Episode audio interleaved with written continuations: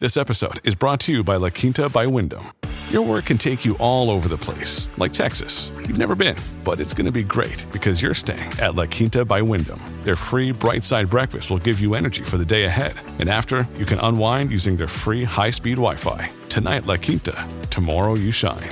Book your stay today at lq.com. The Gist is sponsored by Stamps.com. Buy and print official U.S. postage using your own computer and printer and save up to 80% compared to a postage meter. Sign up for a no risk trial and a $110 bonus offer when you visit Stamps.com and use the promo code The Gist. The following podcast contains explicit language. It's Monday, April 6th, 2015. From Slate, it's The Gist. I'm Mike Pesca. So I got back from Chicago where I hosted a popular quiz game show. Wait, wait, don't tell me. It was very enjoyable. I always like working with the staff there. Plus, and they do tell the public this, they hint at it, but I want to make it clear that PJ O'Rourke, his passion is leatherwork. He's an amateur tanner, and he makes all the guests host their own belt. You got to come in a day early to get fitted, but it was it was worth it.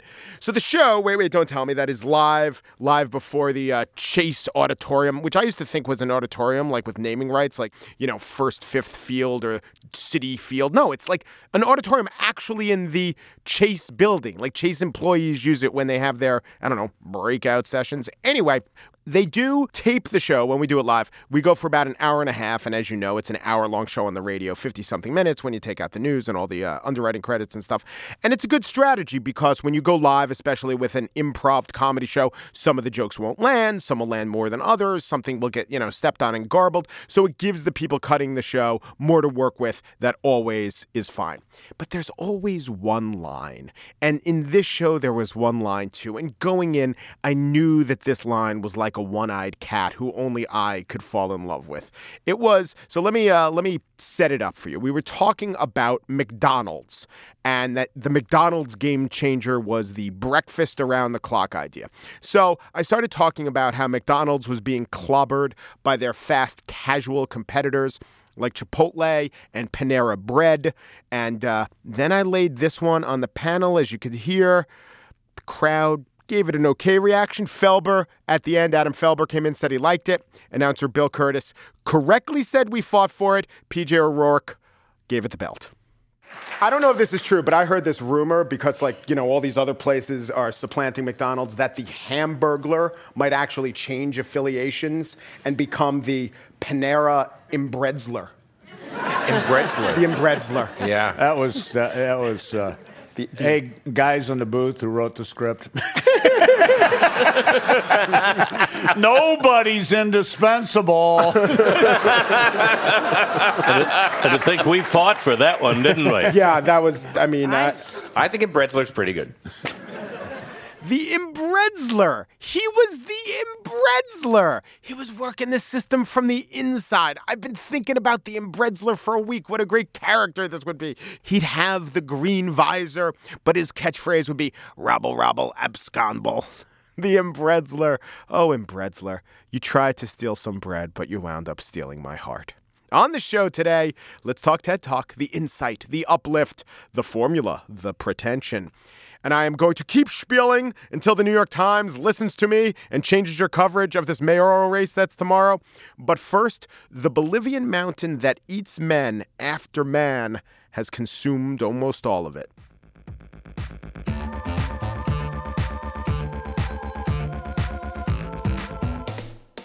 Potosi is a mountain in Bolivia that I had never heard of until I encountered it in Tom Zoellner's new Kindle single, Come See the Mountain.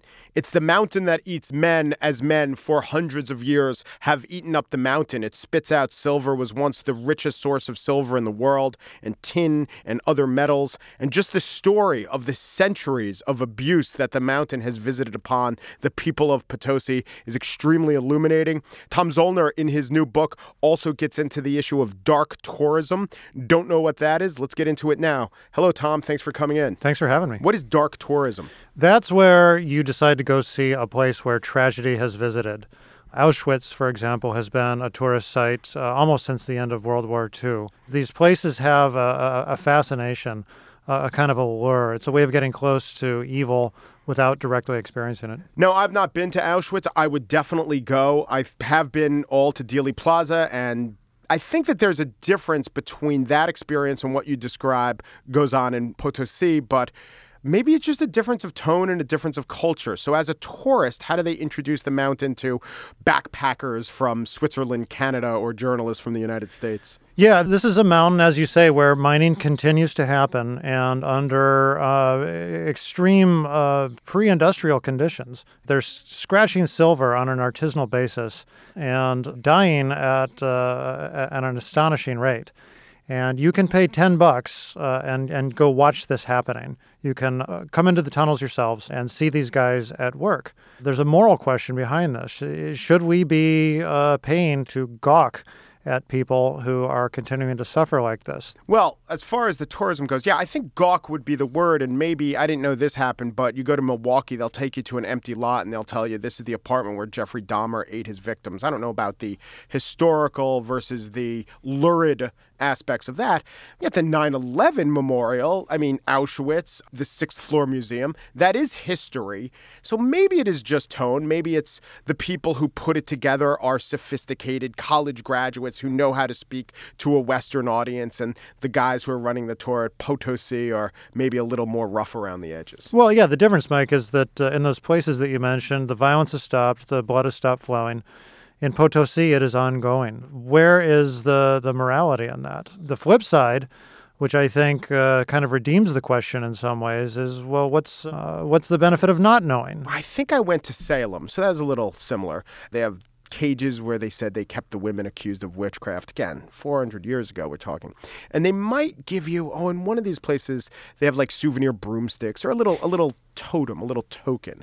The token in Potosi is not symbolic. What do they give you when you go into the mine? It's customary to give gifts to the miners. You'll be taken to a neighborhood called Calvario where dynamite and detonators are sold openly, along with uh, pure grain alcohol and uh, some of the nastiest cigarettes you'll ever want to smoke. Uh, you, buy these goods, which are bread and butter, um, if you work underground. Yeah, you give them to the miners. Give the dynamite to the miners. And they is that gifting? Is that sort of part of them playing a role like Colonial Williamsburg, or will they really use the dynamite you give them? To blow things up as part of their job. Absolutely. And the transaction um, comes down to it's sort of like dynamite for photograph. You know, how would you like it, for example, if someone came into your workplace and, you know, was snapping pictures of you as a curiosity to show to people back home? It's, it's an inherently demeaning, uh, dehumanizing thing. And so the dynamite and the alcohol are a way to sort of soften that. And the miners are aware that. Um, uh, some of the income that comes to their cooperatives uh, is from these, you know, Western backpackers who come and look, and you know, then they tell this great story when they get home. Uh, in some sense, uh, you know, this ebook is no different in a way. Yes, but without the ebook, I wouldn't have ever known about that place. Me knowing about it, what does it do? Is it going to put pressure on the Bolivian government to reform? Oh, no. right. That'll uh, never happen. So this all adds up to whatever the guilt of the tourist is, whatever indignities have been visited upon them by me reading the book or you writing the book or the other tourists giving the guy a stick of dynamite. It's not a hundred thousandth of centuries of what this uh, mine and what this mountain has meant. Yeah, I mean, it used to be said that uh, all the silver from that mine could build a bridge back to Spain, where, of course, the silver was taken during the uh, the time of colonialism. Uh, and in return, a uh, bridge made out of the bones of all the miners that died in the name of extracting that silver could be made. I mean, this has been going for hundreds of years. 468. And... Wow. Within half a century, you wrote, of discovering this mine, the town of Potosi at the base of the mountain had more residents than Rome or Paris. Yes, um, it was a frenzy of pre-capitalism. This was a, this was a mineral bonanza. I mean, this hard currency essentially, uh, you know, catapulted Spain to the top of the world order, and some of that hard currency, uh, in fact, most of it, leaked out of Spain. Uh, into uh, into the rest of Europe and helped Britain, for example, finance its industrial revolution. How did this assignment come to you? I assigned myself. I had read about it, and uh, I just had to go see it. I felt uh, quite conflicted, Mike, about paying the ten bucks to go down into those shafts and and watch the guys at work. I mean, I felt like I, you know, wanted to, and in some sense had to, but I didn't feel completely good about it either. As a journalist, have you been to other sites where you've seen people in terrible conditions? Oh, yeah. and- yeah. Yeah, no so was the difference here that you were a little complicit? As the difference was I was paying for it. Yeah. You know, and, and that it was something that uh, was in fact listed in Lonely Planet. Uh, one of the former miners told me, you know, this is sort of like looking at animals in a zoo. You know, with a lot of kinds of tourism, especially, you know, extractive tourism, there's been a reform. There's a general consensus on what best practices are or, you know, what constitutes ethical tourism versus not. Is it not gotten there with dark tourism or slum tourism or some of the tourism that you're talking about? Yeah, this is a new frontier. This is what I call dark ecotourism. This is, in a sense, uh, watching the bloodshed of the earth. You know, this is uh, chartering an airplane, as many have done, to oversee the Great Pacific Garbage Patch. Um, this is going to see glaciers being calved off at an alarming rate. You know, this is watching, in a sense, the, the deterioration of the earth. And uh, this is a new uh, economy. So, is there a way that uh, someone interested in this, and maybe if you're interested, perhaps you're appalled by it, by global warming or what's going on with these miners in Bolivia, is there a way to approach that? Any way to actually see these things, but also take away some of the guilt? Well, Mike, I found nothing more analogous than the old custom of religious pilgrimage. There's a narrative of sin. We know that in some sense we're complicit. And going to visit these places is a way, uh, in a sense, to atone for that guilt. Dark ecotourism is a way to, a 21st century secular way, to educate oneself in uh, the perils that the planet is facing and to, in some sense, uh, make, uh, make a personal journey towards a deeper understanding in much the same way that religious pilgrimage functioned in the Middle Ages. Come see the mountain. Tom Zoellner did. That's the name of the Kindle single about this mountain, this wealth of minerals, the source of suffering in Potosi, Bolivia. Thank you. Thanks, Mike.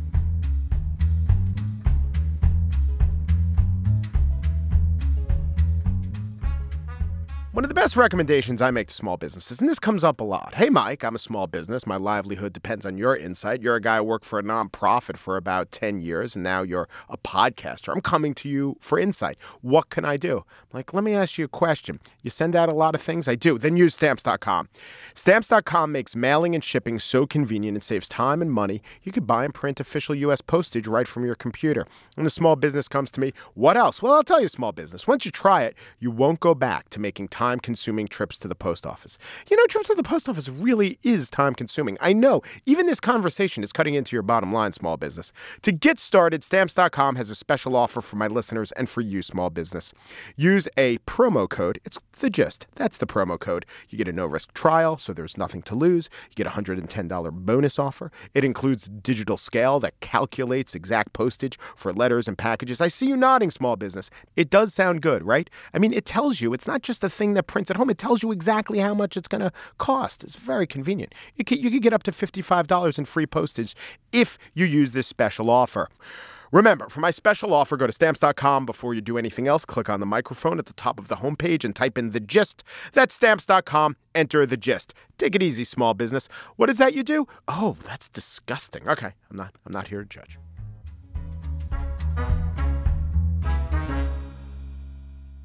If Oprah was our mother confessor, if Larry King was the safe space to take batting practice with softballs, the TED Talk has become a new kind of forum. It's for soul bearing, agenda setting, thesis proffering. Last week, Monica Lewinsky didn't go on a talk show. She didn't even rely on Twitter to spread her 140 characters of clarity. She did a TED Talk about high tech bullying. The talk was called The Price of Shame.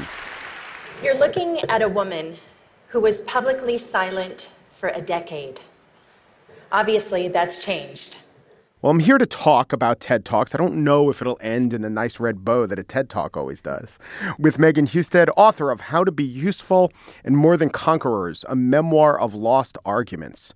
She's recently written in the New York Times Sunday Review, The Church of TED, where she looks at the TED Talk a little like the religious upbringing that she knew as a girl. Thanks for coming in, Megan. Thanks for having me. So, yes, the Church of TED. I mean, I have my own arguments with TED, which we'll get into. I think they're pat. I think they rely on a turn or an insight.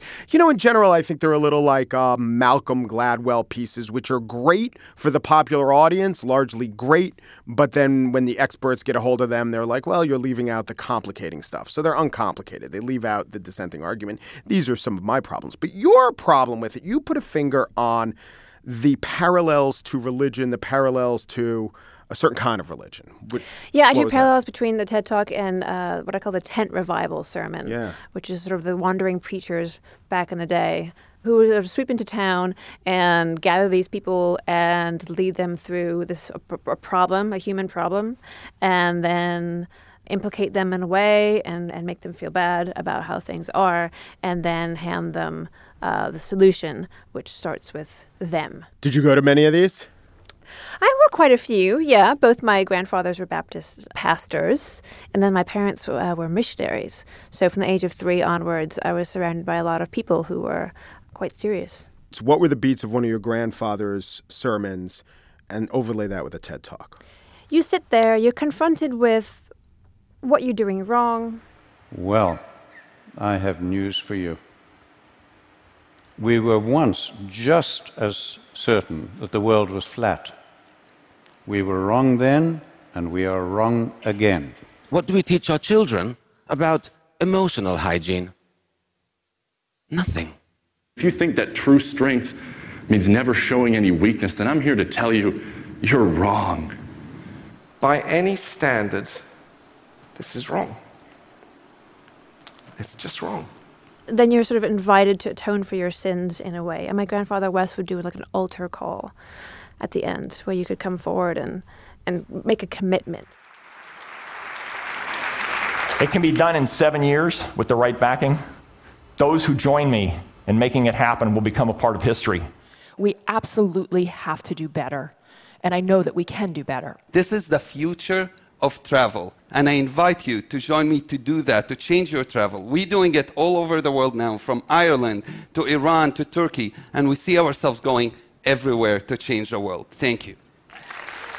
And you're going to go forth and you're going to do better next. You know, Right. you're going to do better tomorrow. Right. Now, at that point, people weren't tweeting things like, dudes, Ma- Monica Lewinsky killed it. They gave her a standing ovation in the lobby, which is what they tweeted after Monica's. But they want that. They want that instant gratification that that was so good. That instant gratification, yeah, and the assurance that you're on the team, Yeah.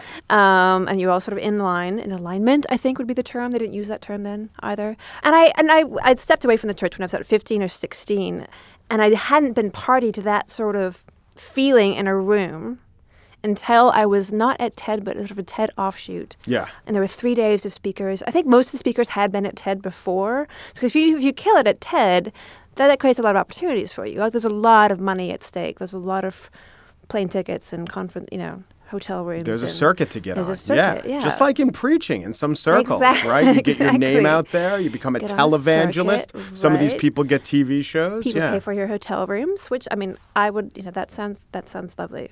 Um, I hadn't had that same feeling that I was in this room with people who had sort of been like brought to this crescendo of conviction that they were going to go make the world a better place until I was at this conference. And I, I, emotionally, I felt like I was right back in there by all these people, really nice people, really nice people, really wanting things to be better. yeah. And, and, convinced they were part of the solution. And, they were testifying, you know, and it, it freaked me out. Well, Um, another aspect of it is these people convince themselves that they are in the minority and most of the world is off track, just like the religious. You know, we live in a world, an irreligious world. We live in a world where most people haven't heard the good word. And, you know, the people of TED, oh, if only the unwashed masses could understand what we're saying about the Human Genome Project or seeds or cyberbullying or something that actually, for the most part, isn't really deep. It just adheres to these conventions of the TED Talk. It seems like it's challenging conventional wisdom, but definitely not the conventional wisdom of the people there. I, no, it doesn't seem so to me that it's that challenging. Yeah. And I think in all these organizations, there's, there's this point at which dissent is not tolerated. Now, if you were to go to the TED stage and say, there's all this talk about global warming, and we've, we've agreed here that it's a big problem, but this isn't taking place in Vancouver, how many miles did you fly to get here? Yeah. that would not be welcome. Well, Yeah, that's I mean, the- you know what I'm saying, Mhm. and, and that, that's fine. You know, you can say, well, yes, of course I flew here because blah blah blah blah blah. But maybe you need to admit to yourself that what you claim to care about might not be what you actually deep down care about. And I also think it's so driven by the anecdote, right? The personal anecdote. I mean, it, it, just like politicians, just like preachers. I mean, you know what connects. Stories connect. Stories about people connect. So you tell a story about a people, about a person, especially if it's yourself. I'm here to tell you that I used to believe that kids learned one way, and then I was a teacher, and then in a flash of insight, I learned they learned the other way. But in real life, the way knowledge is gained are things like stops and starts and broad studies and things with verifiable sample spaces. Snore, I'm snoring. It's not a great story about the year I spent in India teaching kids. I mean, I'll I'll, t- I'll be very honest with you. The first draft that I did with my editor at the New York Times talked about the one thing that I thought might improve a TED Talk. It Mhm. was, and I'll say, t- I'll tell you right now that this did not go anywhere because it was too weird. My editor was just like, no, would say that it'd be fun if they had a nod to original sin. Yeah. you know, the concept of original sin, which is basically like uh, human nature. We mess things up. And we mess things up. Why? Because we just do. And that's the core of our being. And we will find some way, even if we're happy, to be unhappy. If we're doing well, we won't just sort of fumble out of laziness or not having the right information. We'll fumble because we want to on some level. Mhm. Like we like it. We like things to get nasty, you know? And I wish they would talk about that. Well, thank you. Thank you for coming in wearing a wraparound headset and that black unitard. You're welcome. Thanks again. Megan Hustad is the author of How to Be Useful and More Than Conquerors, a memoir of lost arguments. I think you held your own in this one. This was not a lost argument. Okay. Good job. Thanks, Mike. And now the spiel, it's becoming a rom com. Look, I don't want to bore you guys with the same stuff over and over again, the same old spiels. But you know, sometimes I get the idea that the New York Times simply is not listening to the gist. Damn it, news media, New York Times especially. You are covering the Chicago mayoral race abysmally. There are three, let's say three categories of misreporting that get noted as misreporting, right? First is whenever you make a huge mistake, a scandalous mistake, maybe it's even a hoax. We're seeing that with Rolling Stone in the UVA article. The second is when you engage in biased, politically biased reporting, over the top political bias. There's a whole infrastructure to root this out, right? The Daily Show will note what they said on Fox. The Media Research Council will talk about what they saw on The Daily Show. It's the circle of blame. The third is the thing that's terribly underreported, and eventually that might get coverage, and they might look back and say this was underreported except by one guy. If the thing blows up, you might say, my gosh, where was the media on this? What we're seeing now out of the national media, especially the New York Times, in its reporting of the Chicago mayor's race, is a kind of misreporting that usually doesn't get noticed. What it is, is using a newsworthy enough event to fit a narrative, stuffing it into that narrative box. So the New York Times tells us that this is a race, the mayor race in Chicago, where they'll be voting tomorrow. Rahm Emanuel against challenger Jesus Chuy Garcia. The Times tells us it's about liberalism or it's about the death of the political machine. Today, the headline was In Chicago's reshaped politics, unions are divided over the mayoral race. Three days ago, it was about Jesus Chuy Garcia when the Times wrote, Candidate for Chicago mayor struggles to unite Latinos and blacks.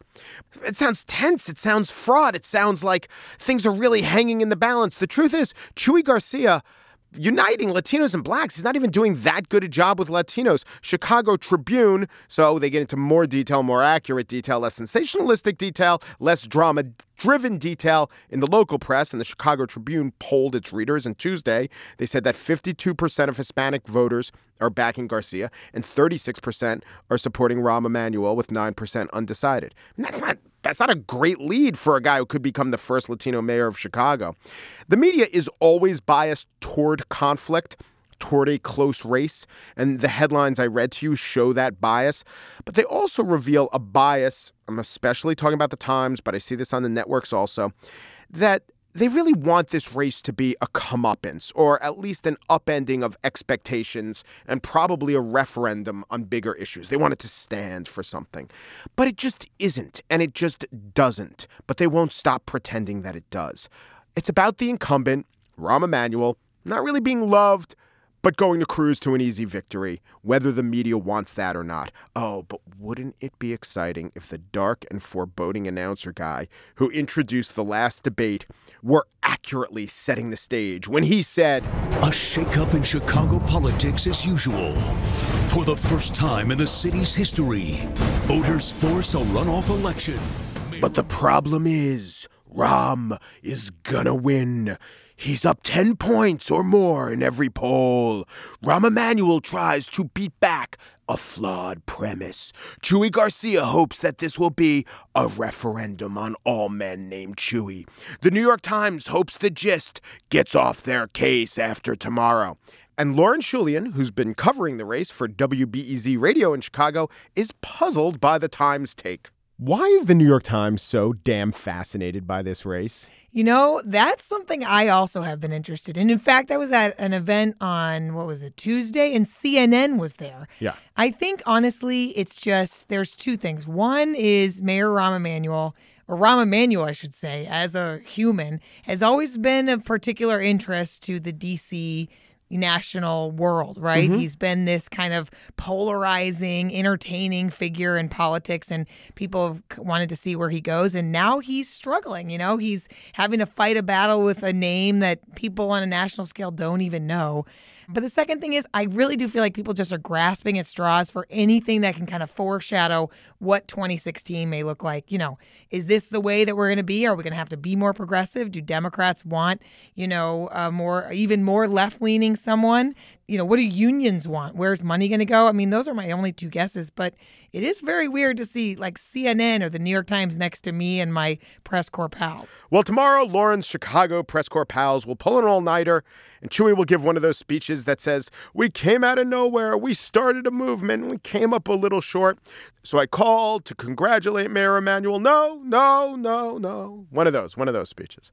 And the National Press Corps will mention the results of the race in passing with no thought of, well, I guess the unions lost, or, well, I guess liberalism is where we thought it was, or, well, I guess we did get an answer to all those things we said this race was about, and it was about the normal things that didn't change much. No, they're not going to do any of that. They'll just say, oh, Rahm Emanuel is swept back into office, and the media will move on to the next thing. What's the next thing? Special election on May 5th to fill Michael Grimm's Staten Island seat.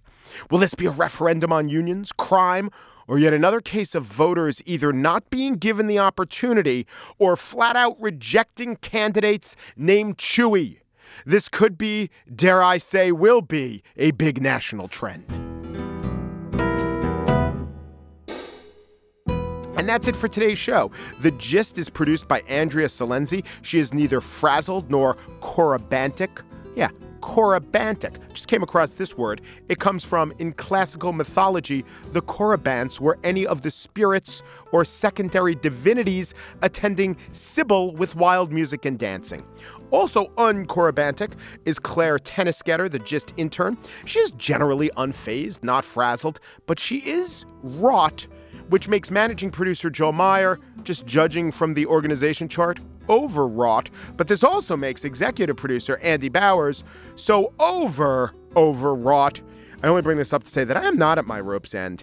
But is that really a good thing? I mean, what what if it means that I have just enough rope to hang myself with? Or depending on what the rope is attached to, maybe it's curtains for old Mike. But for They Might Be Giants, which every Monday favors us with a world debut song as part of their Dial a Song project, for They Might Be Giants, we have Here Now, End of the Rope.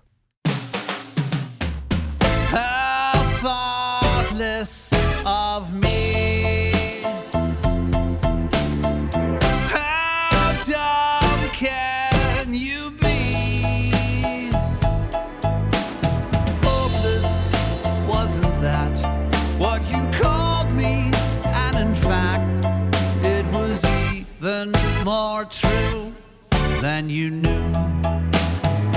Where did the end of the rope go? I forget now, did I let go?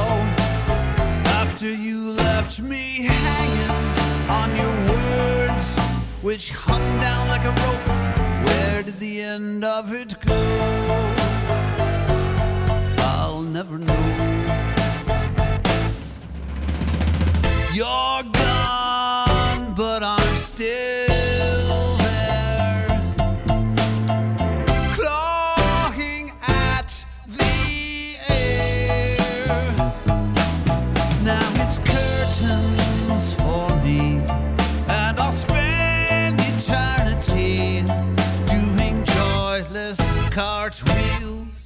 in the void. Where did the end of the rope go? I forget now, did I let go? Long ago you left me hanging on your words, which hung down like a rope from the sky. Where did the end of it go? No one can